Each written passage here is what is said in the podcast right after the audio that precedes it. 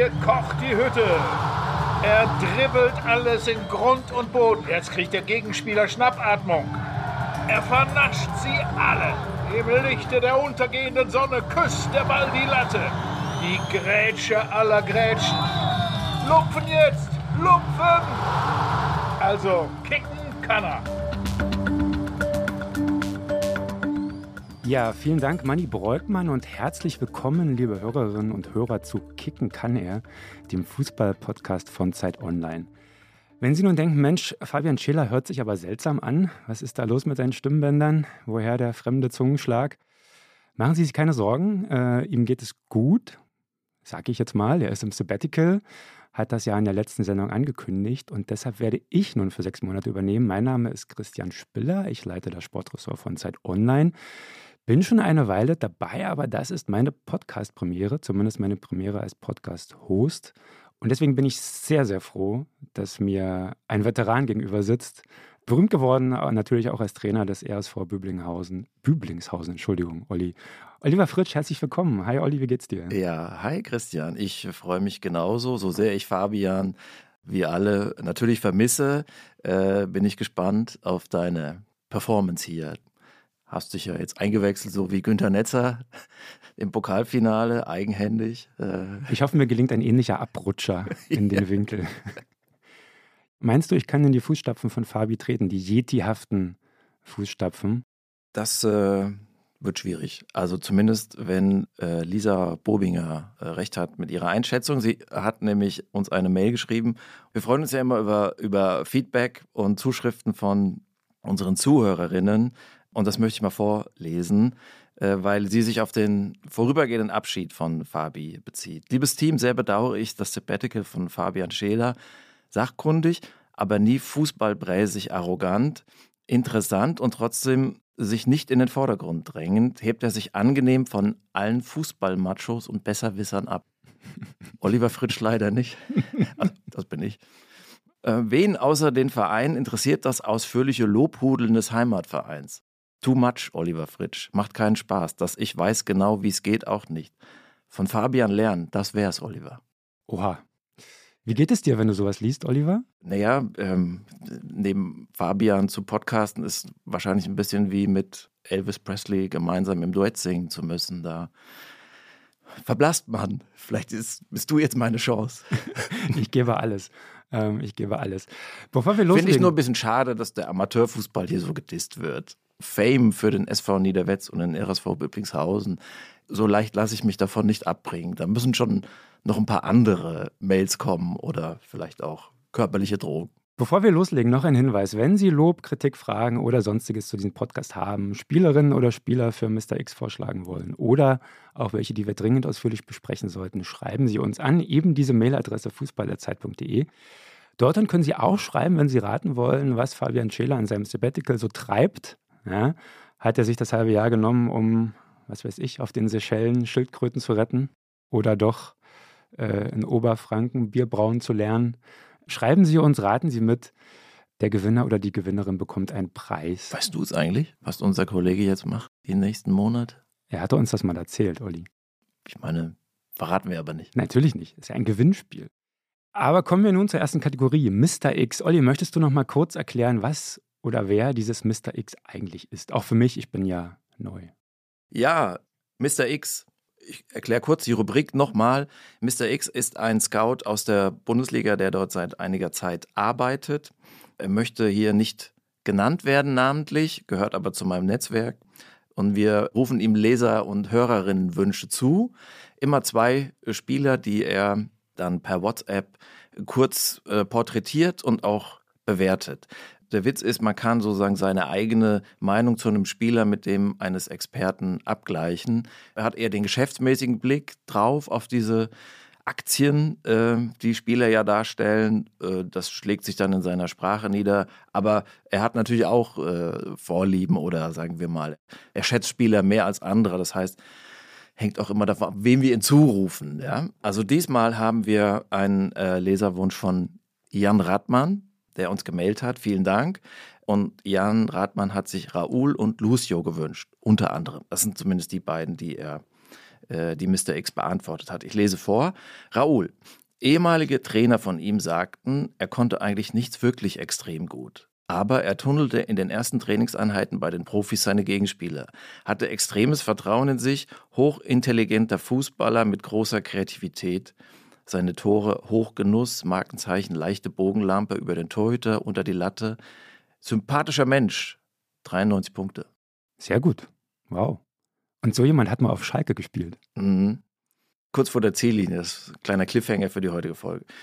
Lucio, physisch, Top-Athlet, riesige, raumgreifende Schritte, comichaft, laufend, schussstark, kopfballstark, sehr schnell, technisch gut. Ein besserer Van Dijk? Fragezeichen, Ausrufezeichen, äh, Fragezeichen, Ausrufezeichen. To be. Markenzeichen, Antribbeln ins Mittelfeld bei offenem Raum, Dribbling bis in den gegnerischen 16er mit Tor am Schloss. Anführer unvergessen Champions League 2002 mit Leverkusen. 92 Punkte. Okay, das finde ich jetzt schon äh, relativ hoch. Also bei Lucio habe ich auch sofort das Bild vor Augen, wie er durchs Mittelfeld schreitet. Mit sieben Meilenstiefeln. Ja, mit diesen berühmten sieben Meilenstiefeln. Links und rechts die, die Gegenspieler, die gar nicht so richtig wissen, was sie tun sollen, äh, äh, liegen lässt. Aber auch immer so ein bisschen so eine kleine Verplantheit und Unsicherheit und Hektik im Gesicht und am Ball. Also mein Scoring wäre tiefer, aber ich bin auch kein Scout wurde ein bisschen nervös beim Zuschauen, oder? Bei Lucio, manchmal. Ja, man hatte das Gefühl, er ist, das ist wie der Torwart, der auf einmal anfängt zu dribbeln. Dabei war es eigentlich gar nicht der Torwart, aber es hat sich so angefühlt. aber ich habe mich äh, als äh, früherer Jugendlibero von diesen Ausflügen auf jeden Fall inspirieren lassen, mhm. ähm, bis ich dann vom Trainer zurückgerufen wurde: Spiller, mach dich zurück! Ausführlicher reden wollen wir heute über einen Spieler, der äh, schon jetzt eine Legende ist. Das kann man sagen ähm, von dem wir aber gesagt haben, lass ihn mal schnell besprechen. Wer weiß, wie lange man auch über ihn redet. Wir wollen das auch gar nicht so künstlich spannend machen. Um wen es geht, steht ja überall drüber bei diesem Podcast. es geht um Cristiano Ronaldo. Olli, hast du eine Szene mitgebracht, die Cristiano Ronaldo beschreibt? Ja, sein berühmtester Bicycle Kick. Also das Internet ist ja voll mit äh, Highlight, Videos, Toren und Szenen von Ronaldo. Da kann man ja äh, stundenlang schauen. Und er hat auch mehrere Fallrückzieher ins Tor buxiert, aber das war sicherlich das Highlight. Champions League, Auswärtsspiel in Turin. Ich glaube, es war seine letzte Saison mit Real Madrid. Er ging ja dann nach, äh, nach Turin, hatte schon das 1 zu 0 geschossen. Jetzt kam eine äh, Flanke in den Strafraum, wo man als Zuschauer erstmal dachte, ja, okay, die landet jetzt erstmal so irgendwie im Nichts, wird leicht zu verteidigen sein ging ein Juve-Spieler auch zum Kopfball hoch.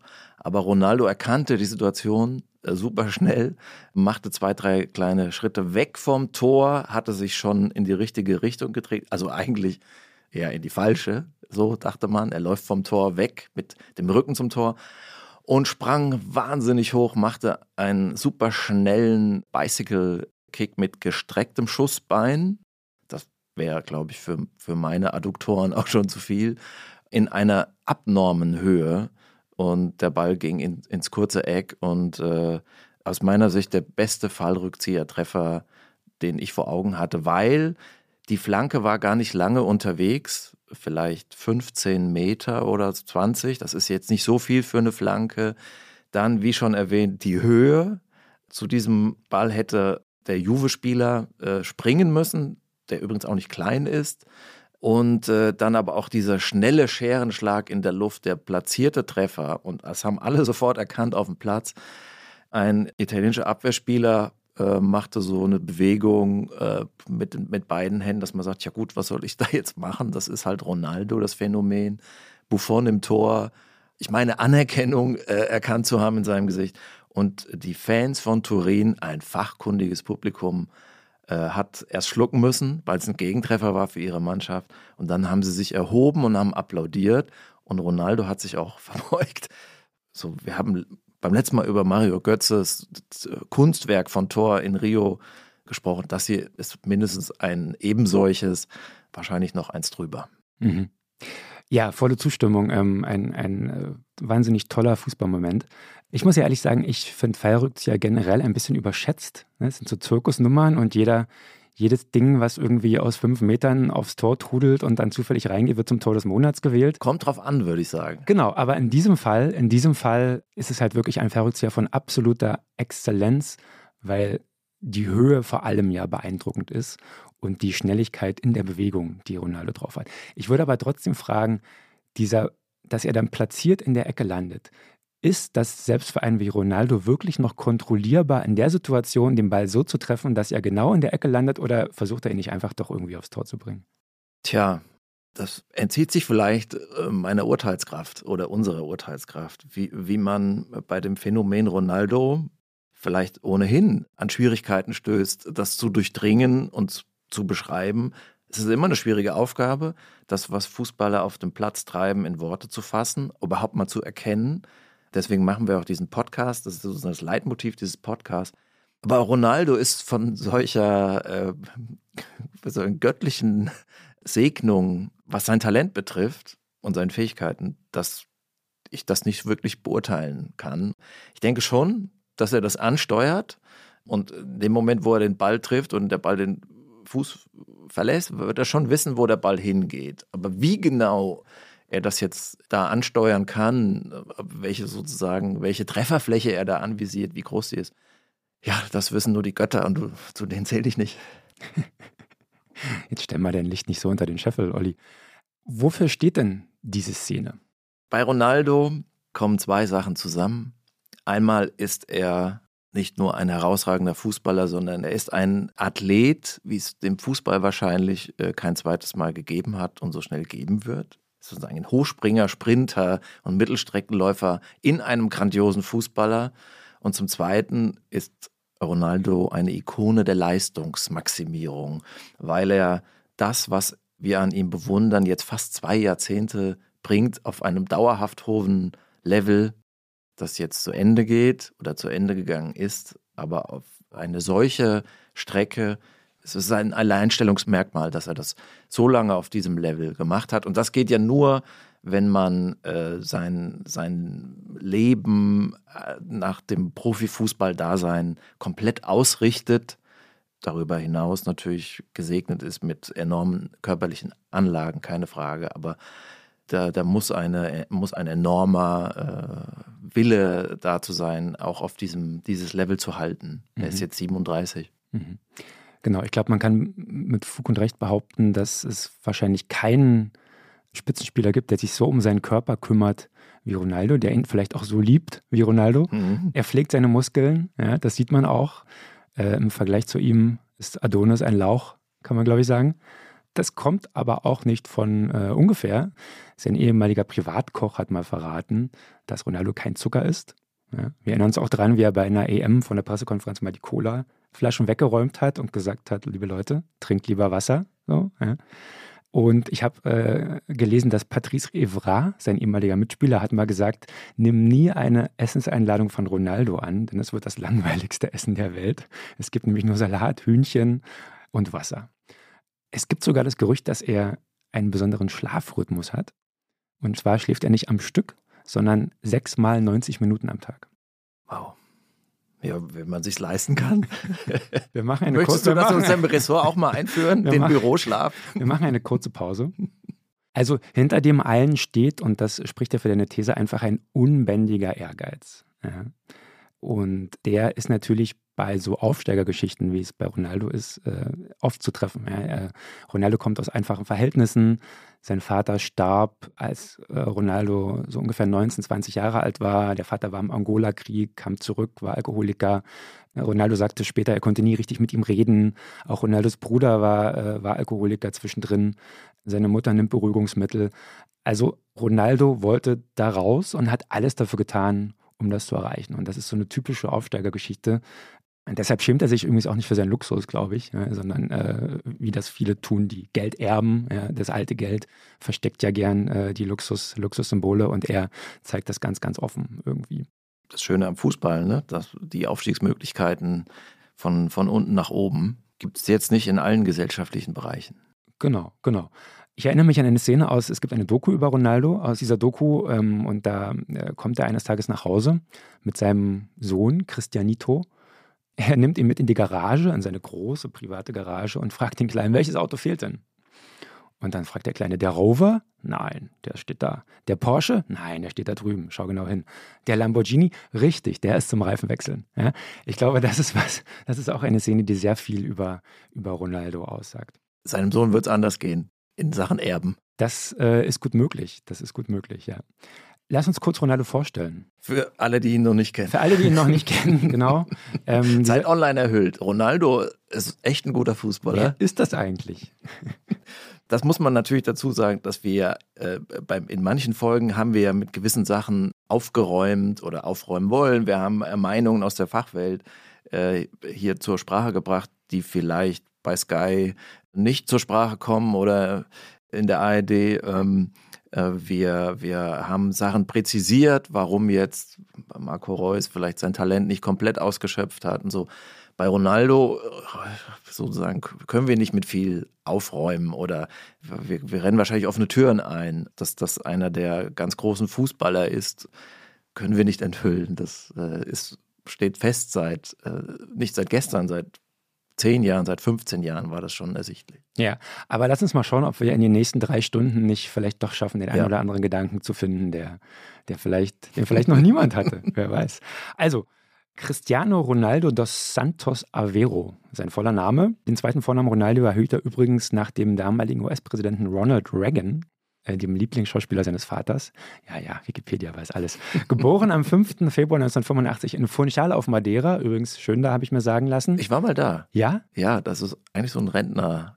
Ja, Urlaubsinsel, ja. aber ich, ich, war mal da irgendwie, als, es, als das Wort Flugscham noch nicht äh, geboren wurde, vor 10, 15 Jahren im mhm. Last-Minute-Urlaub. Die Blumeninsel. Die Blumeninsel. Und äh, ich habe äh, hab ein bisschen Flugangst. Der Flughafen ist berüchtigt, weil da sehr viel Wind ist beim Anflug und man sehr durchgeschüttelt wird oft. Ging dir aber nicht so. Man würde jetzt nicht auf die Idee kommen, dass dort der, einer der besten Fußballer aller Zeiten groß geworden Wächst. ist. Ja. er, fing dann an als Knurps beim CF Andorinha, ging zur Nacional Funchal und schon mit zwölf auf die Jugendakademie von Sporting Lissabon. Ähm, also mit zwölf weg von der Heimatinsel Dort wurde er angeblich so ein bisschen aufgezogen, weil wer aus Madeira stammt, spricht einen seltsamen äh, portugiesischen Dialekt. Kann ich nicht beurteilen, aber scheint so zu sein. Er ging dann zu Manchester United, wo er sechs Jahre lang spielte, dann zu Real Madrid, wo er neun Jahre lang spielte, dann zu Juve und dann nach drei Jahren wieder zurück zu Manchester United. Jetzt all seine Erfolge aufzuzählen, dafür reicht die Zeit wirklich nicht. Ähm, nur so viel. Ronaldo ist der einzige Fußballer, der in England, Spanien und Italien ähm, Meisterschaften gewann, als Fußballer des Jahres ausgezeichnet wurde und Torschützenkönig wurde. Ronaldo wurde 1, 2, 3, 4, 5 Mal mit dem Ballon d'Or ausgezeichnet als Weltfußballer. Er war der erste Spieler der Champions League-Ära, dem fünf Titelgewinne gelangen. Er wurde Europameister mit Portugal. Er schoss die meisten EM-Tore ever. Er schoss die meisten Champions League-Tore ever. Er schoss die meisten Tore für eine Nationalmannschaft, nämlich 117.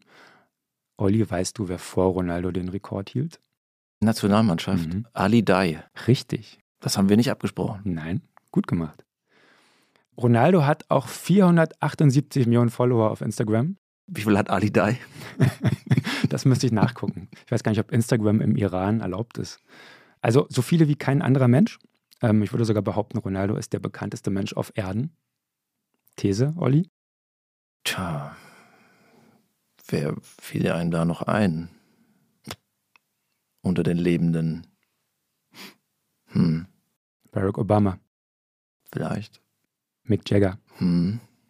Schreiben Sie uns an fußball.zeit.de, wer der bekannteste lebende Mensch der Welt ist. Aus der Kategorie Buntes Wissen. Der Flughafen auf Madeira ist nach ihm benannt.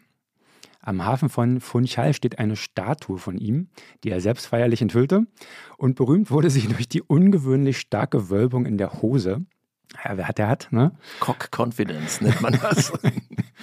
Diese Wölbung, habe ich jetzt gelesen, ist übrigens besonders abgewetzt, weil Touristen, die sich vor dieser Statue fotografieren lassen, sie anfassen.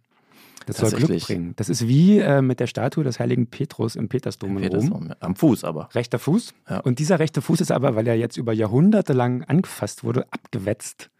Hoffen mal, dass das mit Ronaldo. Aber warum äh, greifen die, die Leute nicht an den Fuß von Ronaldo und bei dem Pfaffen an den Cock. Das wäre doch viel logischer, oder? das äh, wird für ewig ein Rätsel der Moderne bleiben. Weniger lustig, 2018 musste Ronaldo ähm, Steuern nachzahlen, wurde zu einer fast zweijährigen Haftstrafe auf Bewährung verurteilt wegen Steuerhinterziehung. Und es gibt einen Vergewaltigungsvorwurf. 2009 in Las Vegas soll er die Amerikanerin Katrin Mayorga vergewaltigt haben. Ronaldo bestreitet das. Der Sex sei einvernehmlich gewesen. Es gab dann ein Jahr später eine außergerichtliche Einigung. Mayorga bekam 375.000 US-Dollar und erklärte sich bereit, auf weitere rechtliche Schritte zu verzichten, also Schweigegeld, wenn man so will.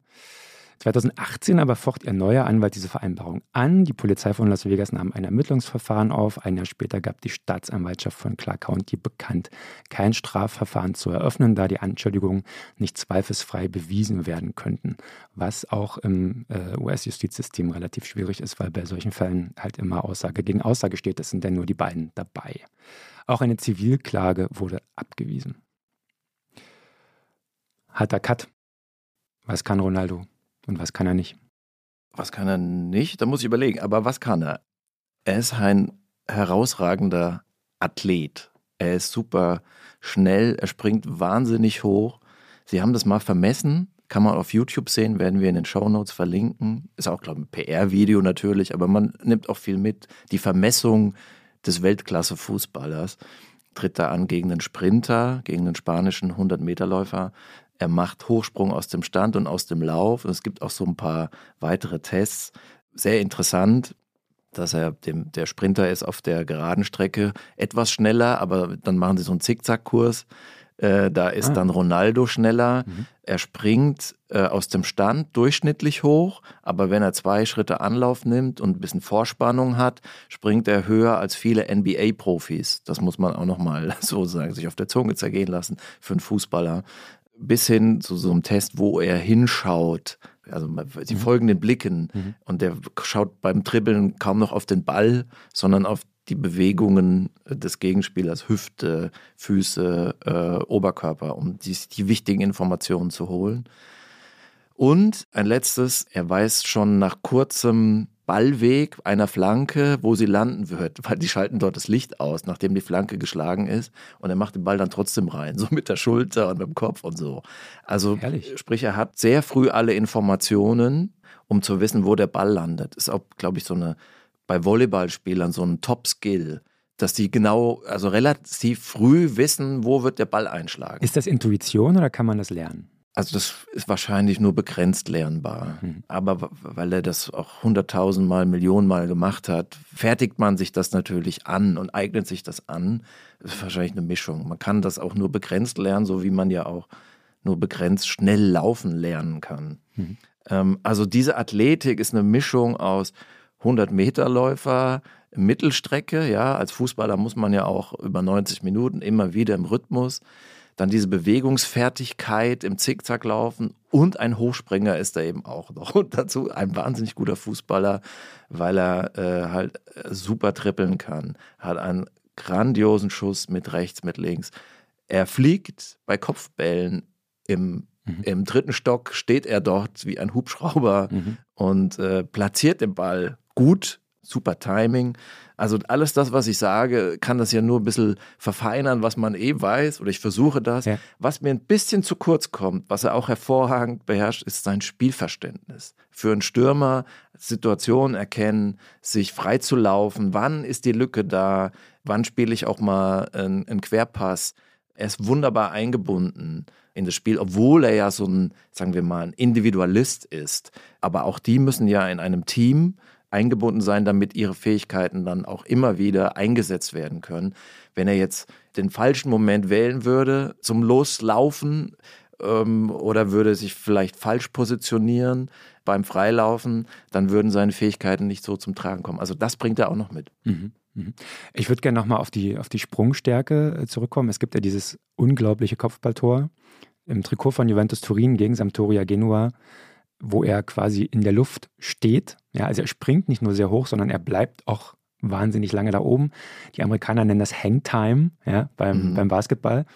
Und man hat fast das Gefühl, er, er springt zu früh hoch, ja, dass das Timing nicht stimmt, aber dadurch, dass er so stark abspringt, bleibt er einfach da ewig oben, so lange, bis der Ball kommt. So. Und wenn man sich die Gegenspieler anguckt in dieser Szene, nachdem du bei dem Tor war, die gucken so, beschweren sich fast so nach dem Motto, das ist eigentlich unfair. Ja, es ist unfair, dass wir gegen so jemanden spielen müssen. Das wollen wir nicht. Ja. Das ist Wettbewerbsverzerrung. Und das finde ich schon bemerkenswert. Naja, ist it a human being? Ne? Das, die Frage stellen sich jetzt manche bei Haaland, der, weil der natürlich, der bringt eine Physis mit, äh, die ähnlich, das wirkt auch unfair, ja. Mhm. Und er hat wie so einen Vorsprung, weil er halt auch noch so einen massigen Körper hat ne? und super schnell ist im Antritt. Ja, wir müssen auch über seine Tricks reden. Ähm, es gibt den Ronaldo-Trick oder den Ronaldo-Chop. Ähm, der besteht dadurch beim Dribbeln mit dem ballführenden Bein den Ball hinter das Standbein zu ziehen mhm. und dadurch die Richtung zu ändern. Ja, wenn ich jetzt mal zurückschaue auf seine erste Zeit in, in, der, in der Premier League und die Engländer haben ja, würde man sagen, ähnliches Fußballverständnis wie Deutsche und da sind ja solche Tricks immer auch unter Verdacht. Ja, also das ist nur Show, das ist nicht effektiv, das bringt nichts und der muss man auf die Socken kriegen.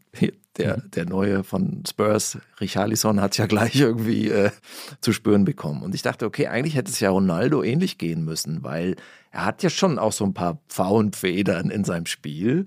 Aber in Manchester hat man ihn immer geliebt. Der, der Mann meiner Cousine ist Manchester United-Fan seit Jahrzehnten. Und wenn man ihn fragt, so, wer war denn der beste Spieler von Manchester United? Und ich meine, der hat die großen Zeiten, äh, Triple mit Roy Keane und Dwight York, Andy Cole und so weiter, Beckham, Giggs und so, alle mitgemacht. Und das war eher so seine Zeit. Er sagt, nein, das, äh, Ronaldo war der Beste, weil er in jedem Spiel auch gegen West Bromwich und keine Ahnung, Brentford sich so reingehauen hat. Er wollte immer Tore schießen. Und auch schon als feststand, dass er wegging, hat bis, zum, bis zur letzten Minute alles rausgeholt. Und seine Tricks, die waren spektakulär, aber sie haben auch zum äh, Ziel geführt, zum Tor äh, oder zum Assist. Der hat mit Manchester United was gemacht. Ja, wobei ich ja vollstes Verständnis für alle Fußballer haben, die so viel besser sind als alle anderen auf dem Feld, dass sie dann eben das hier und da auch mal raushängen lassen. Ja, es ist, glaube ich, gar nicht so einfach, sein großes Talent so zu verstecken, ja. dass man damit keine ja, niemanden wütend macht. Das ist wie beim V, ja. Der, äh, man kann ja auch sagen, das hindert den doch, dieser riesige Schwanz mit den Augen beim Überleben, ja, aber er hat natürlich, führt noch was anderes damit im Schild. Das hat auch seine Funktion, ne? Also sozusagen zu imponieren und, und naja, und zu balzen und das hat, äh, hat Effekt. Und bei Ronaldo ist es vielleicht ähnlich. Der hat ja auch, äh, hat natürlich auch eine Ausstrahlung von eines Großmauls, mhm. aber er, er liefert ja immer. Also wie viele Spiele gibt es, wo das Publikum ihn mockt oder sich Gegenspieler vorher über ihn lustig gemacht haben oder gesagt, das ist eine Diva oder jetzt seid ihr ausgeschieden und er sozusagen, er hat es dann aber umgedreht, er hat dann halt drei Tore gemacht. Ähm, insofern äh, gehört das eben dazu. Das ist ja auch Teil äh, dieses Geschäfts und man sieht ja bei ihm, es ist ja ein unmaskierter Charakter auf dem Platz wir sagen ja immer, Fußballer verstecken sich hinter Phrasen, weil sie, also am Mikro ist, ist das bei ihm vielleicht auch so. Aber auf dem Blatt erkennt man doch, mhm. wie selbstverliebt er ist und wie äh, selbstbewusst. Und das fügt sich aber jetzt hier zusammen, weil es auch total gerechtfertigt ist. Ja. Lass uns über dieses Selbstverliebte und die, was das mit der Rezeption macht, später nochmal reden. Das finde ich nämlich auch sehr spannend. Nochmal kurzer Einwurf. Ich mag deine Tiermetaphern sehr. Stolzieren kann er. Willkommen beim Tierpodcast von Zeit Online. Das ist jetzt eine gute Stelle, um äh, zu unserer Liste zu kommen, die wir versuchen in jedem Podcast äh, einzuführen. Und ich finde es total toll, dass ähm, wir bei diesem Podcast eine, sagen wir mal, populärkulturelle Liste uns vorgenommen haben und nicht wie sonst ihr beiden immer der beste dritte Kontakt bei Linksbeinern bei Vollmond oder sowas, ähm, sondern wir haben uns für die fünf schönsten Fußballer aller Zeiten entschieden. Christian, ich finde das nicht gut, dass du bei deinem Einstand jetzt schon die Fachlichkeit dieses Vorhabens unterwanderst. Aber gut, äh, dann leg mal los. Ja, auf jeden Fall in diese, in diese Liste gehört Luis Figo. Möchtest du da, dass ich mich dazu verhalte? Ja, ich dachte, so ist dieser Podcast gedacht. ja, ich stimme zu. Perfekt. Paolo Maldini. Oh ja, oh ja, die Augen, ne? Blau, ne? Mhm. Mhm. Wie das Trikot. Toll. Mats Hummels. Mhm. Also in diesen Top 5 wäre bei mir auch, da lasse ich ihn Geld. Anderer Typ, aber wird auch sehr oft genannt, wenn man sich umhört, Andrea Pirlo. Mhm. Winzer ist er ne? und hat natürlich eine besondere Ausstrahlung, spricht einen speziellen Typ an. Ist wahrscheinlich eher ein Nischenprodukt. nicht, schafft es nicht aufs Men's Health Cover, meinst du? Und dann habe ich noch, den Namen muss ich tatsächlich googeln. Ähm, mein Suchbegriff war Isländer Let's Dance. Mhm. Der Mann heißt Rurik Gislason und um den gab es einen wahnsinnigen Hype zur EM 2016, wenn ich richtig, wenn ich das richtig. Äh, WM 2018. Habe. WM 2018 auch wahrscheinlich oder vielleicht war es eher da. Und er sagte den schönen Satz: Frauen wollten für mein Sperma zahlen. Ja, das war die Kategorie, die fünf schönsten Fußballer. Und er konnte wirklich super tanzen. Ich äh, habe das damals angeschaut, Let's Dance mit ihm, das war Hast in du der Let's Pandemie. Dance wegen ihm geschaut? Ja. Oder weil du Let's Dance sowieso immer schaust? Ich habe es seinetwegen äh, geschaut, weil er mal beim Club gespielt hat. Ah. Rurik Gislason. War das vor der Starwelle oder danach? Ich glaube doch danach. Er hat nach der Starwelle ähm, beim Club gespielt. Also es war ja so, dass er eingewechselt wurde im Spiel für Island, ich weiß nicht mehr, was gegen Argentinien, glaube ich sogar. Und äh, da haben wohl die südamerikanischen Zuschauerinnen in ihm was entdeckt. Was er was, selber nicht sah. Was er selber nicht sah. Und nach dem Spiel hatte er seine Followerzahl verzehnfacht und ja. vor allen Dingen in Südamerika. Und ähm, super ehrgeizig, auch im Tanzen und sehr äh, talentiert. Ein bisschen wie ein Fußballer getanzt, aber ähm, mhm. äh, zu Recht äh, äh gewonnen, oder? Gewonnen? Ach Let's so. Dance? Ja, was fragst du mich, Olli? Keine das Ahnung. ist ein Battle, also ja. ein Wettbewerb. Okay, ja, schön. Aber hat äh, denn äh, seine Präsenz in Nürnberg für kreischende Teenager am Walzner Weiher gesorgt? Flogen die Oberteile auf den Trainingsplatz. Da kennst du Franken schlecht. da haben die einen gesunden Abstand zu dem Scheißdreck. Aber ich habe noch einen Spieler für die Liste, ja. zumindest aus den 80er Jahren. Der schönste Fußballer war Hansi Müller. Der konnte äh, Freistöße aus 30 Metern auf die alte Technik ähm, in den äh, Winkel äh, zwirbeln und hatte noch dabei den Kamm in seinem Scheitel, ja, den er sich gra damit gerade zog. Den hat er, glaube ich, in seiner Sporthose hinten immer mit drin gehabt. Man erzählt sich, er hing in deinem Kinderzimmer ja, heran. Ja, Richtig. Ich habe mich längst geoutet. Sehr schön. Liebe Hörerinnen und Hörer, schreiben Sie uns äh, fußball.zeit.de, wenn Sie noch andere schöne Fußballer für uns haben. Wir kommen zurück zu Cristiano Ronaldo. Er hat ja auch eine Entwicklung durchgemacht. Ne? Er ging am, am Anfang, war ja der klassische Flügelspieler, ist rechts bei Manchester United die, die Seitenlinie hoch und runter gelaufen, hat äh, die Bälle reingehauen, wurde dann mehr und mehr zum Torjäger, ne? von der linken Seite, zog dann so nach innen, durfte abschließen und äh, in seinen, so mal so in den letzten fünf Jahren war er fast so ein Strafraumstürmer, der da ein bisschen so rumgeschlichen ist und dann immer da stand, wo er stehen musste und dann mit seiner Schussstärke und seiner, seinem Instinkt äh, die Dinger reingemacht hat. Eine Sache finde ich bei Ronaldo aber besonders spannend ähm, und das sind seine Freistöße. Aus mehreren Gründen. Er hat früher wahnsinnig viele Freistoßtore geschossen, in letzter Zeit kaum noch. Fangen wir mal mit früher an, mhm. würde ich vorschlagen. Also wir kennen ja alle diese, diese Posen, ja, es gibt Freistoß, legt den Ball auf den Rasen, ähm, macht so vier, fünf Schritte zurück, so große, raumgreifende Schritte, stellt er sich hin, Ne? Wie so ein Cowboy, atmet tief durch und alle sind schon mega genervt. Boah, der Spinner und so. Er macht das aber natürlich nicht, würde ich ihm jetzt mal unterstellen, nicht nur als Pose, sondern auch, um, die, um in diesen Tunnel zu kommen. Und auch dieses Zurückschreiten hat ja den Grund, um dann mit dem Anlauf genauso äh, hinzukommen. Und er macht das, weil Freistöße früher seine Spezialität waren. Er hat den Ball auf eine ganz besondere Art und Weise getroffen. Auf Englisch ist es die Knucklehead den Knucklehead-Flugball. Ich weiß gar nicht, ob es dafür eine deutsche, deutsche Übersetzung gibt. Aber im Grunde genommen geht es darum, dass der Ball auf einmal, während er fliegt, plötzlich nach unten sinkt. Obwohl man denkt, also der Torwart denkt, der Ball geht rüber, aber der Ball äh, senkt sich auf einmal und senkt sich oft ins Tor. Dazu flattert er noch ein bisschen. Und äh, die Frage ist, damit haben sich dann sogar Wissenschaftler beschäftigt, wie macht er das? Wie trifft er diesen, wie trifft er diesen Ball? Und im Grunde geht es darum, dass der Ball so wenig Spin wie möglich haben soll.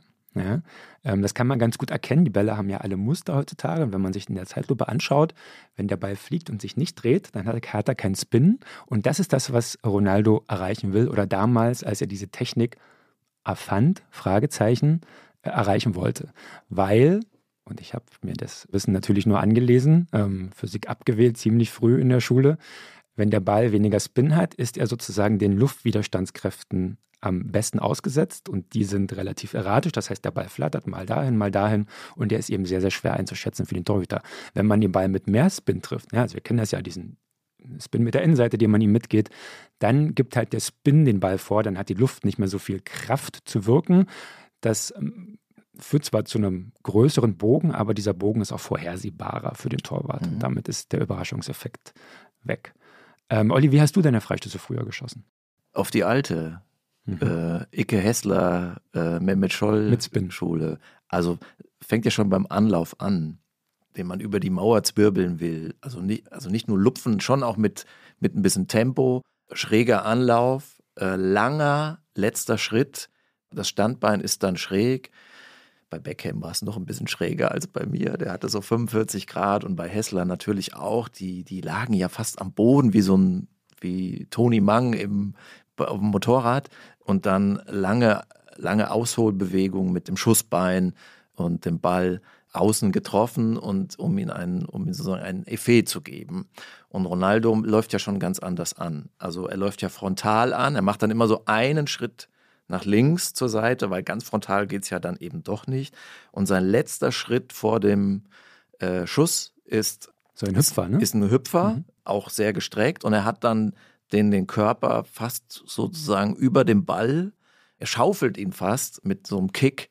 Und, und tatsächlich äh, gibt es dann diesen Effekt, dass der Ball eben nicht, dass er zu flattern beginnt, weil er keine Rotation hat. Kennt man übrigens auch vom Volleyball bei der Angabe, wenn du ihn mit der flachen Hand triffst, hast du vielleicht nicht so viel Tempo, aber irgendwie der ihn verteidigen will, plötzlich macht er, fliegt der Ball 10 Zentimeter nach links und keiner weiß warum.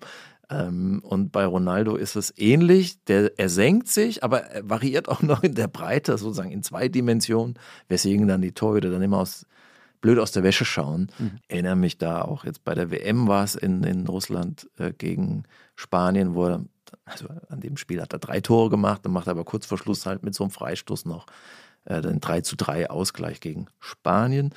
Ich glaube, er hat sogar auch Varianten drauf. Je aber ich glaube, dieses 3 zu 3 war so ein Spin, war so eine Banane, oder? Ja. Müsste man, müssen wir nochmal nachgucken. Ja, die, da ist die, das wollte ich gerade sagen, da ist die Distanz kürzer. Mhm. Äh, da muss er natürlich die mhm. Technik auch anpassen. Ob man ist ein Unterschied, ob man jetzt von äh, 19 Metern schießt oder aus 27 weil natürlich äh, sozusagen zwischen Mauer und, und Tor der Weg einfach kürzer wird. Mhm. Ne? Und, und du kannst ja jetzt nicht da so drüber schaufeln. Er kann beides und hat dafür auch entsprechende Techniken. Also es ist natürlich eine wahnsinnige Show. Das, die Pfauen, das Pfauenrad ist gespannt. Äh, und manche, wenn es dann schief geht, lachen natürlich die gegnerischen Fans und verhöhnen ihn, aber beim nächsten Mal sitzt er dann halt wieder, der, der Ball. Mhm. Er variiert auch, du sagtest es, er schießt auch mal unter der Mauer durch, wenn er glaubt, sie springt hoch. Er spekuliert auch mal, dass die Mauer aufgeht. Aber es gibt das große Mysterium, auch wenn man sich die ganzen Freistoß-Compilations auf YouTube anguckt. Seine meisten Tore macht er im Trikot von Manchester United und zwar in der ersten Phase, als er da war. Ähm, das heißt, es gibt irgendwann einen Bruch von vier bis fünf oder sogar sechs Freistoßtore pro Saison zu sehr, sehr wenigen. Bei Juve hat er nur ein Freistoßtor gemacht in den drei Jahren, jetzt bei Manchester United auch nur mhm. eins, wenn ich recht informiert bin. Das heißt, diese, diese Sache funktioniert nicht mehr. Und niemand weiß so richtig warum. Hast du eine Erklärungsansatz? Nee, ich, äh, das, das große Mysterium. Ähm, nee, das weiß ich nicht. Gute Statistik. Ich kann nur sagen, in, in diesem Video, was ich eben angesprochen habe, wo sie ihn vermessen, messen sie oder analysieren sie auch seine äh, Freistoßtechnik, Körperspannung, Bauchmuskulatur, Winkel, alle möglichen Art. Und, und sie zeichnen dann die Flugbahn des Balles nach, physikalisch, ja. Keine Ahnung, vielleicht äh, ist es vielleicht tatsächlich ein, ein physiologisches Merkmal, was, was ihm jetzt fehlt, oder vielleicht haben sich andere darauf eingestellt. Also die Erklärungsansätze reichen von, die Bälle haben sich verändert, mhm. über ähm, Er hat ein paar Verletzungen gehabt, ähm, deswegen hat sozusagen das, das Muskelgedächtnis nicht mehr funktioniert. Dann hat er ab und zu mal nicht getroffen, dann ist dieser Automatismus weg, das Selbstvertrauen, was sich wiederum auf das Muskelgedächtnis auswirkt. Also da wird auf jeden Fall viel hineininterpretiert, aber es wird vielleicht ein unlösbares Rätsel bleiben. Die Fußballhistoriker im Jahr 2078 äh, werden das sicherlich lösen. Wenn wir über Ronaldo reden, sind wir auch ganz schnell bei der sogenannten GOAT-Debatte, Olli. GOAT müssen wir vielleicht nochmal erklären für unsere etwas älteren Hörerinnen und Hörer, ist die Abkürzung für Greatest of All Time, also der größte aller Zeiten. Ähm, kommt eigentlich aus dem US-Sport. Da, glaube ich, werden Jahre voller Podcasts mit Diskussionen darüber äh, bestückt, wer denn jetzt der größte Basketballer aller Zeiten ist und so weiter und so fort. Und äh, wenn man das auf den Fußball überträgt, ist man ganz schnell bei dem ewigen Duell der beiden besten Fußballer der Jetztzeit und vielleicht der Geschichte, Fragezeichen, Lionel Messi und Cristiano Ronaldo. Wo, Olli, positionierst du dich denn in dieser Debatte? Ich habe darauf keine Antwort. keine endgültige. Gut. Aber ich. Hören Sie die nächste Folge. Weil es ist eigentlich nicht zu beantworten. Mhm. Also vielleicht mit einem geschmäcklerischen Urteil. Aber ich meine, die Frage, die sich ähm, jetzt aktuell stellt in der Gegenwart, ist natürlich Messi oder Ronaldo. Ne? Ich glaube, fünfmal Ballon d'Or, Ronaldo, Messi. Aus dem Kopf sage ich jetzt sieben. Ja. Das ist so ungefähr ein Unentschieden. Messi hat sicherlich mehr Feinheiten, feinmotorischer Art, im Dribbling, auf engem Raum, Nadelöhrfußball. Und Ronaldo ist, hat, bringt mehr Wucht und mehr Torgefahr aus der Distanz und ist Kopfballstärker, mehr Physis, mehr Athletik. Kombiniert es aber auch mit enormem Balltalent. Was ist jetzt da besser? Das ist äh, fast schon, naja, wie im Tennis so ein bisschen. Also wer ist jetzt ähm, Nadal, Federer oder Djokovic. Federer hat eine super Leichtigkeit, äh, Nadal ist aber enorm physisch und äh, Djokovic ist wahrscheinlich der präziseste von allen. Aber Tennis hat ja den Vorteil, dass die Spieler gegeneinander direkt antreten können ja. und man zumindest am Tag X feststellen kann, wer wirklich der Bessere ist. Also ich bin natürlich total bei dir, es ist in einem Mannschaftssport vielleicht sogar müßig und macht gar keinen Sinn, Spieler zu vergleichen, die ja immer Teil einer Mannschaft sind und von ihr abhängig von der Geschichte, ne, also von Spielern von früher ganz zu schweigen. Was ist mit Maradona? Was ist mit Pelé? Aber ich, ich will mich gar nicht drücken. Ja, ich will mich ich gar nicht sagen, so einfach lasse ich dich nicht davon kommen. Deswegen lass uns doch mal ähm, ein Gedankenexperiment wagen. Ein sportlich archaisches Gedankenexperiment. Wir haben einen Käfig, wie hier, wo wir unsere schönen Fotos, die Sie auch äh, mhm. auf allen, in allen Podcatchern sehen, äh, gemacht haben. Und dort stellen wir alle Fußballer der, oder die besten Fußballer der Welt in 1 gegen 1 rein. Ja, also jeder gegen jeden, wer zuerst zehn Tore schießt, gewinnt. Wenn alle Spieler, alle guten Spieler dieser Welt in diesem K.O.-System gegeneinander spielen müssen, wer gewinnt am Ende das Finale? Beim 1 gegen 1. Ja. Hm. Tja. So lange habe ich Oliver. Fritsch noch nie überlegen können. Hm wahrscheinlich dann irgendwie ein Golo Kante oder so, weil, weil, er, weil er auch noch verteidigen kann oder so. Also du willst Ronaldo oder Messi? Ja, wahrscheinlich Ronaldo. Mhm. Weil äh, Messi das Spiel irgendwann zu langweilen beginnt und Ronaldo aber wahrscheinlich selbst gegen die E-Jugend äh, vom Internationale Schöne Weide noch äh, die, den Torrekord äh, brechen will und äh, ausbauen will. Also dieser Ehrgeiz äh, und diese Dauerbereitschaft, es immer allen zu zeigen, die ist bei Ronaldo so ausgeprägt, dass es jetzt für so ein Experiment oder so ein, sagen wir mal, ein Spiel ohne Mitspieler, was vielleicht manche irritiert, wo man sich ja darauf einlassen muss, ist vielleicht Ronaldo, äh, der ist so rekordgeil, da, dass er da auch alles aus sich rausholt. Bin ich komplett bei dir. Also das wäre auch, das wäre auch mein, mein Tipp gewesen. Weil so sehr ich persönlich Lionel Messi lieber spielen sehe, weil er ein bisschen eleganter ist, überraschender, magischer, wenn man so will. Ähm, so sehr glaube ich, dass Ronaldo gegen ihn im 1 gegen 1 gewinnen würde, weil er einfach gewinnen möchte. Was macht Ronaldo mit einer Mannschaft? Das ist jetzt die nächste Frage, die über dieses Eins gegen Eins hinausgeht. Und, genau, die äh, sich ja auch ganz aktuell stellt im äh, Fall von Manchester United. Ja, aber lass uns nochmal zurückgehen. Okay. Äh, ähm, wir wollen die Aktualität nicht aussparen, aber äh, sie ist ja nur eine kleine Facette äh, der Karriere von Ronaldo. Ein ganz besonderes Spiel von Ronaldo war das WM-Quali-Spiel Schweden gegen Portugal 2014 vielleicht war es auch 2013, aber es war für die WM 2014. Ibrahimovic auf der einen Seite, Ronaldo auf der anderen Seite. Es ging aus, falls wahrscheinlich werden sich die wenigsten erinnern, 3 zu 2 für Portugal. Wer hat die Tore geschossen äh, für Portugal, wer für Schweden? Sie werden es denken können. Dreimal Ronaldo, zweimal Ibrahimovic. Ibrahimovic zweimal per Standard, muss man sagen, und Ronaldo drei, wenn man so will, Konter-Situationen, die er dann abschließt. Und dieses Spiel äh, ist, muss man sagen, ist in der Hochphase, äh, auch in, in, der Blüte seiner Kräfte, 29. Und da, da, da steckt der ganze Ronaldo drin. Also ich, eigentlich war es Ronaldo gegen Schweden. Er schießt die Tore mehr oder weniger alleine. Er ist, glaube ich, auch alleine in der gegnerischen Hälfte. Und man sieht die ganzen Skills dort, die Ballmitnahme so exakt, dass der äh, Abwehrspieler nicht mehr hinkommt der Schuss so präzise neben den Pfosten. Übrigens schießt er zwei Tore mit links, seinem schwachen, kann man, also eigentlich darf man das Wort gar nicht verwenden bei Ronaldo, aber mit seinem nicht ganz so starken und ein Tor mit rechts äh, aus vollem Lauf und mit einer Energie und man merkt, okay, der zieht die Mannschaft so nach oben, äh, dass sie davon profitiert und sie wird dadurch besser. 2014 bei der WM ist Portugal ja ähm, hat ja gegen Deutschland 4-0 verloren, da kam jetzt nicht so viel raus, aber 2016 wurden sie Europameister und es ist ja dann auch eine Entwicklung, die kontinuierlich stattfindet. Also wenn sie 14 nicht qualifiziert gewesen wären, wären sie vielleicht auch 16 nicht Europameister geworden, weil eine Mannschaft wächst ja auch zusammen und Hierarchien bilden sich und Aufgabenverteilung und so weiter.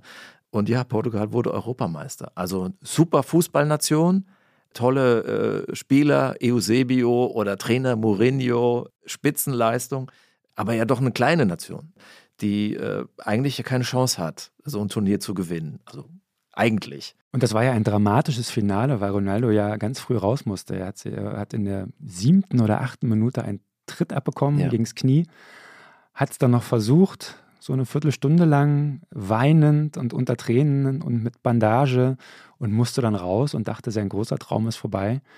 Und dann haben die es ohne ihn geschafft. Er coachte quasi an der Seitenlinie, ja. hat alle aufgemuntert, äh, hat seine, vielleicht hat seine Rolle als, als, als Trainer entdeckt in diesem Spiel. Jetzt kommen wir zum Zauber des Fußballs, äh, weil äh, es wurde sichtbar für alle, Ronaldo ist abhängig in dem Moment, äh, weil er darf ja nicht mal mitspielen. Im mhm. Fußball ist man aber immer abhängig.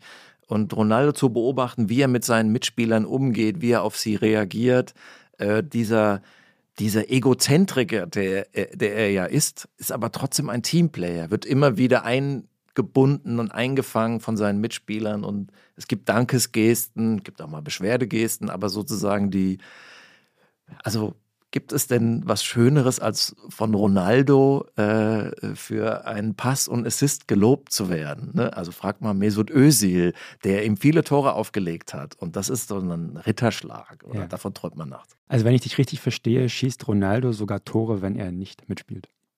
Ja, also äh, die, ich glaube, die Mannschaft von Portugal hat äh, natürlich auch einen Auftrag gespürt. Das war ein Schicksalsschlag, wenn Ronaldo ausfällt aber äh, er ist dabei. Und das ist ein Teamsport. Äh, so ähm, selbstverliebt äh, ein Ronaldo ist, so egozentrisch Fußballprofis sind, so privilegiert sie sind.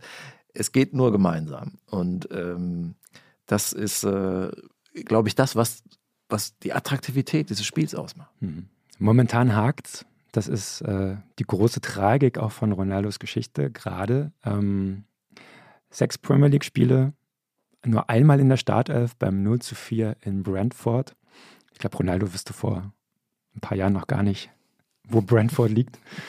Letzte Saison zwar 24 Tore, aber auch da gab es schon Leute, die sagen, naja, die Tore, die er schießt, können nicht das ausgleichen, was er an taktischen Schäden verursacht, um es mal so zu formulieren. Im Guardian ja. von Barney Roney, ein toller äh, Essayist, Kolumnist, äh, stand, äh, Ronaldo löst Probleme, die es ohne ihn gar nicht gab. Mhm.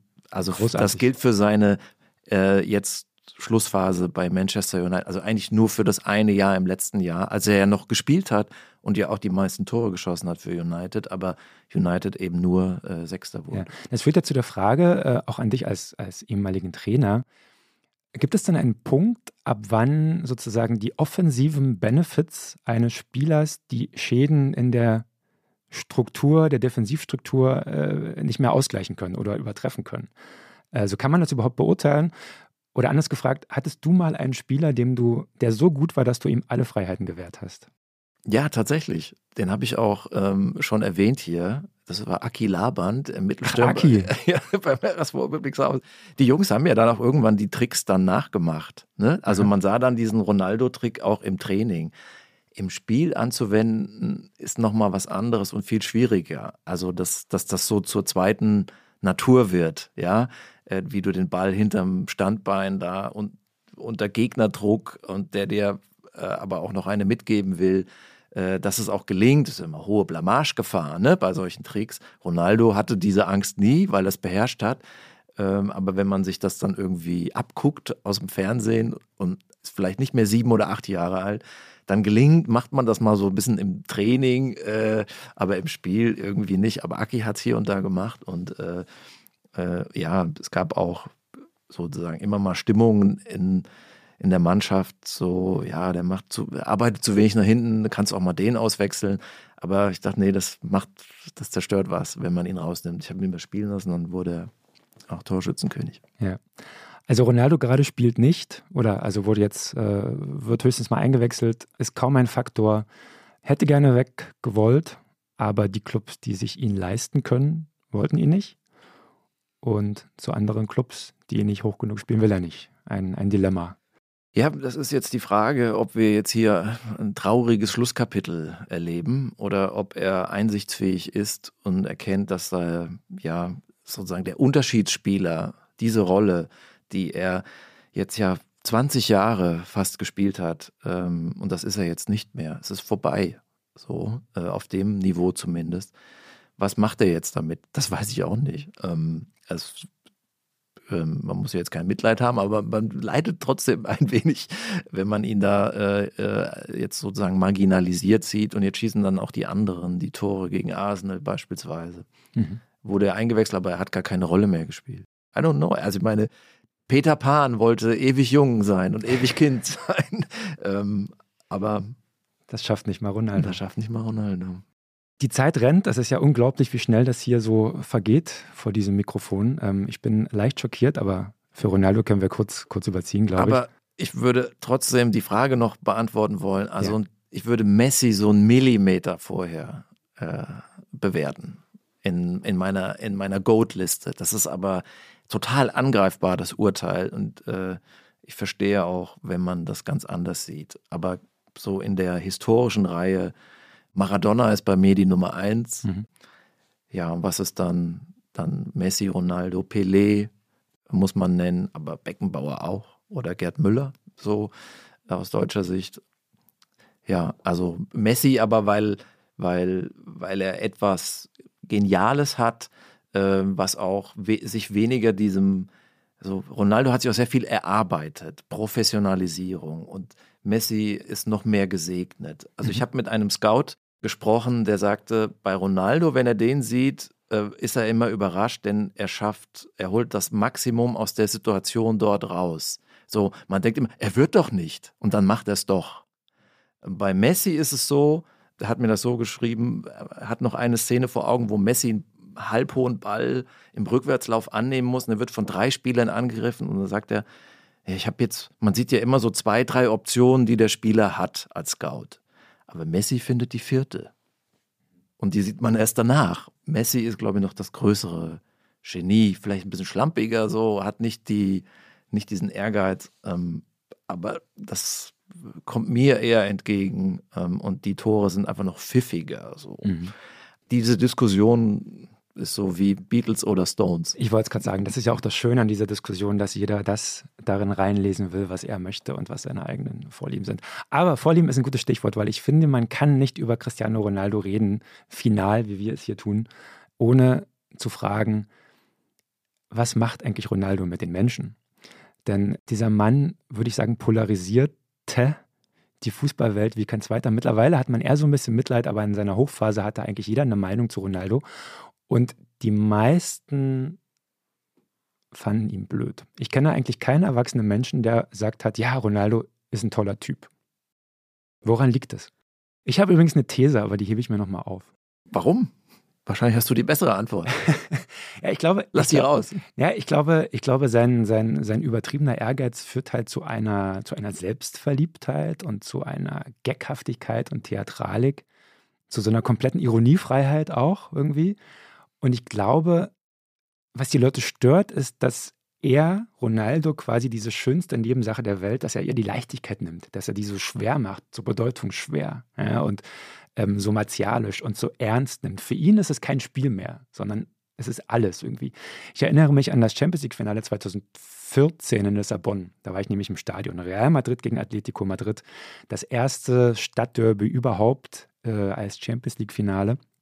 Ähm, Atletico führte bis zur 93. mit 1 zu 0. Dann köpfte Sergio Ramos das 1-1 total tragisch in der Verlängerung 2-1 Real, 3-1 Real. Und in der 120. kriegt Ronaldo einen Elfmeter macht ihn rein zum 4 zu 1, völlig unwichtiges Tor, aber er reißt sich das Trikot vom Leib und jubelt, als ob er gerade die Weltmeisterschaft gewonnen hatte. Und das ist einfach unerträglich. Ja? Und ich glaube, in ihm erkennen die Fußballromantiker wie in keinem zweiten, dass Fußball eben ein knallhartes Business ist, voller sich selbst optimierender Profis, wie das Spiel den Kontakt zu den Normalos verliert, weil eben nur noch der Tore schießen kann, der sein Essen abwiegt. So, weißt du? Und das ist schon mhm. irgendwie, mhm. also ich finde, Ronaldo steht wie kein zweiter für die Professionalisierung, die Höchstprofessionalisierung dieses Spiels und ist natürlich für ehemalige Kreisliga-Kicker mhm. wie uns so weit weg wie noch nie zuvor. Mhm. Das macht traurig. Ja, das ist, äh, ist eine gute Begründung, gute Beschreibung. Ähm, er hat natürlich was Geckenhaftes. Ähm, wir haben alle noch die Szenen vor Augen, wie er sich selbst beobachtet im Videowürfel, als er gefault wird und den Freistoß ziehen will. Das äh, sozusagen, er strahlt aus Egozentrik. Er hat natürlich auch jetzt, also wofür ist Ronaldo Vorbild? So, also wofür war Uwe Seeler Vorbild? Also Ronaldo steht schon für irgendwas komplett anderes. Er steht für Egozentrik, Leistungsoptimierung, äh, Tore. Dafür ist er Vorbild. Ähm, du hast ja erwähnt, ähm, Steuervergehen, Vorwurf, Vergewaltigung. Das spielt ja auch alles mit rein. Auch vielleicht bei der Goat-Frage, wobei Messi ja auch einen Steuerprozess ähm, an der Backe hat. Ich glaube, es ist Grundvoraussetzung, um Weltfußballer zu werden mittlerweile schon ein bisschen komisch, dass sich da dann auch keiner mehr dran, ähm, dran stört, so bei, bei solchen Wahlen. Aber gut, so ist es halt. Es sind ja, werden ja immer nur Stürmer genannt. Man könnte natürlich auch über andere reden in, in der Goat, in der Goat-Frage. Ich weiß aber gar nicht, ob äh, tatsächlich Ronaldo so unbeliebt ist. In der nachwachsenden Generation sieht das schon anders aus. Die haben andere Ikonen. Und ich fand jetzt das Ronaldo-Bashing auch, also ich will das ja niemandem nehmen, aber auch mir hat es, also Ronaldo ist mir als Natur völlig fremd. Ich würde sagen, der Anti-Ronaldo, so was das betrifft.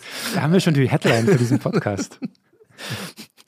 Und trotzdem äh, erkenne ich auch da etwas wieder. Also äh, so die Liebe zum Spiel ist ja doch vorhanden. Natürlich ist es viel Arbeit. Ähm, so ist das nun mal heute. Und man, man kann jetzt nicht mehr als, als Raucher Bundesliga spielen. So oder Top oder Nationalmannschaft zumindest. Aber dieses äh, unverstellte, showhafte, das ist halt auch eine, eine Eigenschaft, die man beneiden kann und die natürlich dann auch Ablehnung nach sich zieht. Und um ihn zu verteidigen, muss man sagen, er war ja am Ball keine Diva. Also wie er sich in England durchgesetzt hat, auch gegen harte Gegenspieler. Es gibt da ganz tolle Szenen, wie er durch zwei äh, Gegenspieler durchdribbelt und die, also die stumpen ihn, ja, stoßen ihn Und er nimmt das Tempo mit, was er aus diesem Foul äh, bekommt, um nochmal einen Schritt zuzulegen und zieht dann an ihn vorbei. Äh, und er hat wirklich keine Schmerzen auch äh, gescheut uh, bei seinen Triplings, weil wir wissen alle, das kann er um auf die Socken geben und dann, dann liegst du da. Und das fand ich, war er auch immer hart im Nehmen. Er ist auch einfach zu gut. Einige Spieler sind ja auch zu gut, um gefault zu werden. Und er hat ja auch den Mumm, das so offen zu sagen, ne? Mhm. dass er sagt, ja, die hassen mich, weil vielleicht bin ich denen zu gut. Das gibt es ja auch ein äh, Live-Interview, da war er noch relativ jung und die Zähne sahen anders aus als heute. äh, äh, aber im, selbst noch bei Juventus, das Spiel Atletico, äh, war glaube ich ein Achtel, was ein Achtel oder Viertelfinale, ähm, hatte Atletico 2-0 gewonnen und das war noch, eigentlich holt man das nicht auf gegen Atletico im Rückspiel. Und äh, die es gibt da so ein paar Szenen auf YouTube, wo sich die Atletico-Fans dann lustig machen. Hey, Ronaldo ist vorbei, ist vorbei und so. Und im Rückspiel, ich war sogar im Stadion, mhm. machte drei Tore. Dann war Atletico raus und Juventus weiter. Also die, er hat eine Antwort auf, auf, auf den Hate und wandelt das um in Energie. Das ist echt, äh, das ist große Unterhaltung. Mhm. Du schwärmst, das ist schön. Ja, wir reden über einen der, ähm, der großen Individualisten, der sich ausgeprägt hat in diesem Spiel, was ja eigentlich es ist ein Teamsport, es ist ein Volkssport und trotzdem kann man da so wachsen und sich so ausleben und zur Marke werden und weltbekannt sein. Mir ist immer noch keiner eingefallen, deine Ursprungsfrage, wer ist jetzt der berühmteste Mensch auf der Welt? Ja, wahrscheinlich ist es hm. tatsächlich. Ich glaube, ein Indikator dafür Nein. ist auch, dass sogar seine äh, Freundin mittlerweile eine eigene Netflix- Reality-Doku bekommen hat. Ich bin Georgina oder so ähnlich. Und ich habe natürlich in Vorbereitung auf diese Sendung alle acht Folgen. Ich habe, ich abzugeben, ich habe nach zwei Folgen musste ich ausmachen, weil ich es nicht mehr ertragen habe. Ähm, es geht sehr viel um äh, Handtaschen und um Yachten, aber auch um die Kinder. Also ähm, wer Gucci mag und und äh, Eiweißshakes, der sollte auf jeden Fall diese diese Serie sich anschauen. Ich glaube ja, Ronaldo liebt keinen anderen Menschen so wie sich selbst. Das glaube ich auch, ehrlich gesagt. Aber vielleicht gilt das nicht nur für ihn, je länger ich drüber nachdenke. Wir kommen zur Powercard. Die Powercard. Olli, die Powercard. Anhand der Powercard bewerten wir Spieler ähm, in vier Kategorien in den Kategorien Talent, Performance, Balance und Autonomie. Ähm, unsere Hörerinnen und Hörer wissen natürlich schon längst, worum es geht, deswegen können wir direkt einsteigen. Sag doch mal, Talent, Cristiano Ronaldo. 100. Ah ja. Ähm, Weltklasse, das, was ein Stürmer braucht, war auch innovativ mit seinen Freistößen beispielsweise. Ich wüsste nicht, also das, wo man da was abziehen soll. Toni Kroos, er hat auf dessen Urteil wir ja auch einiges geben hat er gesagt, es war der beste Stürmer, mit dem er zusammengespielt hat. Okay, ich ziehe was ab. Ich gebe ihm 90. Ich finde, für 100 fehlt ihm das Geniale, das Verrückte, das Maradona, das Messihafte, der Blick für den Pass, den sonst niemand hat. Ähm, aber das ist tatsächlich Jammern auf sehr hohem Niveau. Performance, also das, was jemand aus seinem Talent macht. Geht auch über 100? Ist erlaubt, oder? 110. Also mehr geht nicht. Schauen wir uns an, was er gewonnen hat, was er erreicht hat. Seine Titel, mehr ist einfach nicht drin. Mehr kann man aus, selbst aus seinen Möglichkeiten nicht machen. Genau, ich habe 105. also wir haben beides die Skala durchbrochen, weil wir auch, muss man sagen, ja in den bisherigen Folgen schon manchmal am Anschlag waren. Aber hier müssen wir einfach drüber gehen. Mhm. Das ist der Top-Wert. Also wer das über äh, so einen langen Zeitraum schafft. Also Ronaldo war mit 17 schon für alle, die sich mit Fußball auskennen, erkennbar, das wird ein Weltstar oder der wird Weltklasse.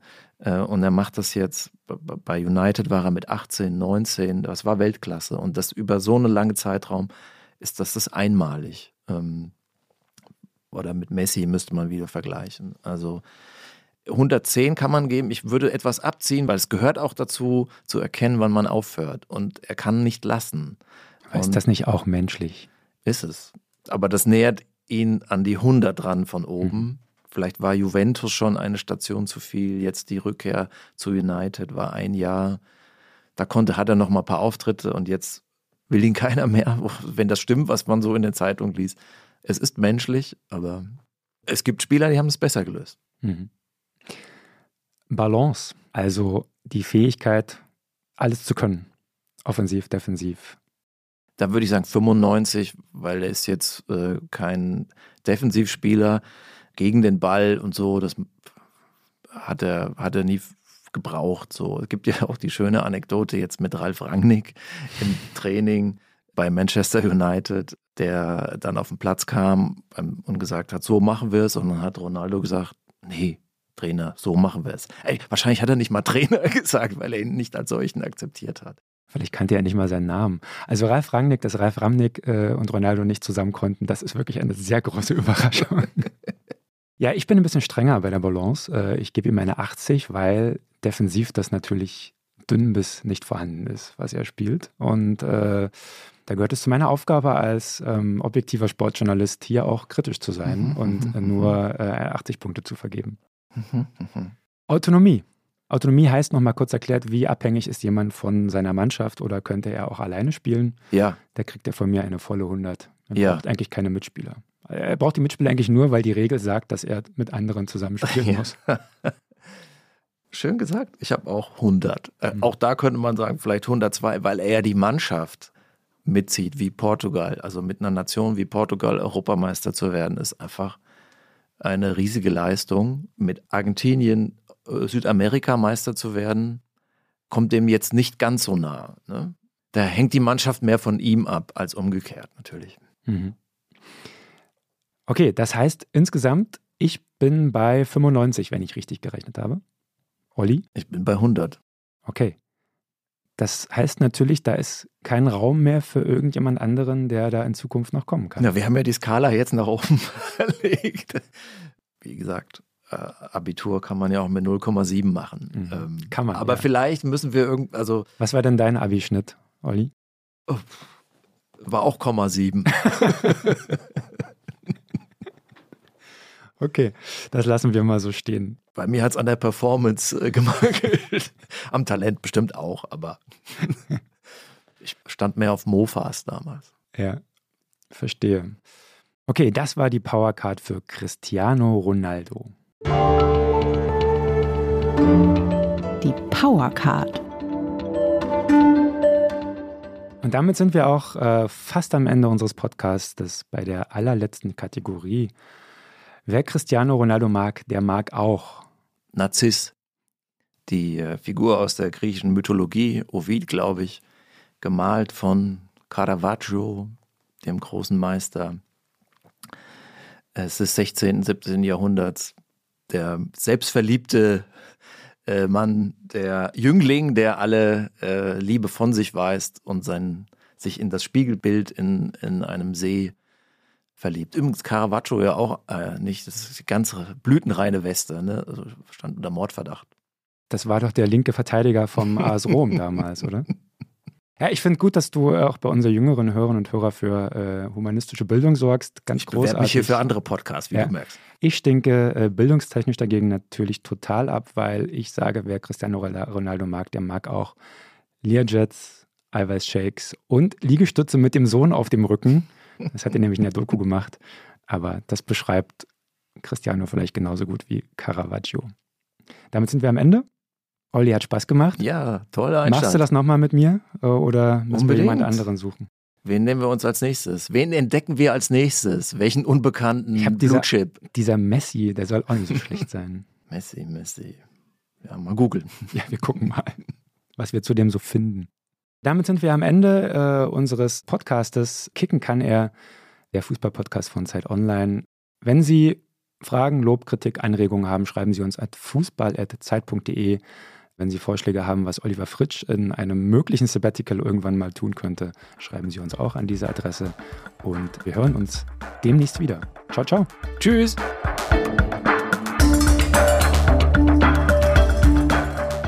Kicken kann er ist ein Podcast von Zeit Online, produziert von Pool Artists.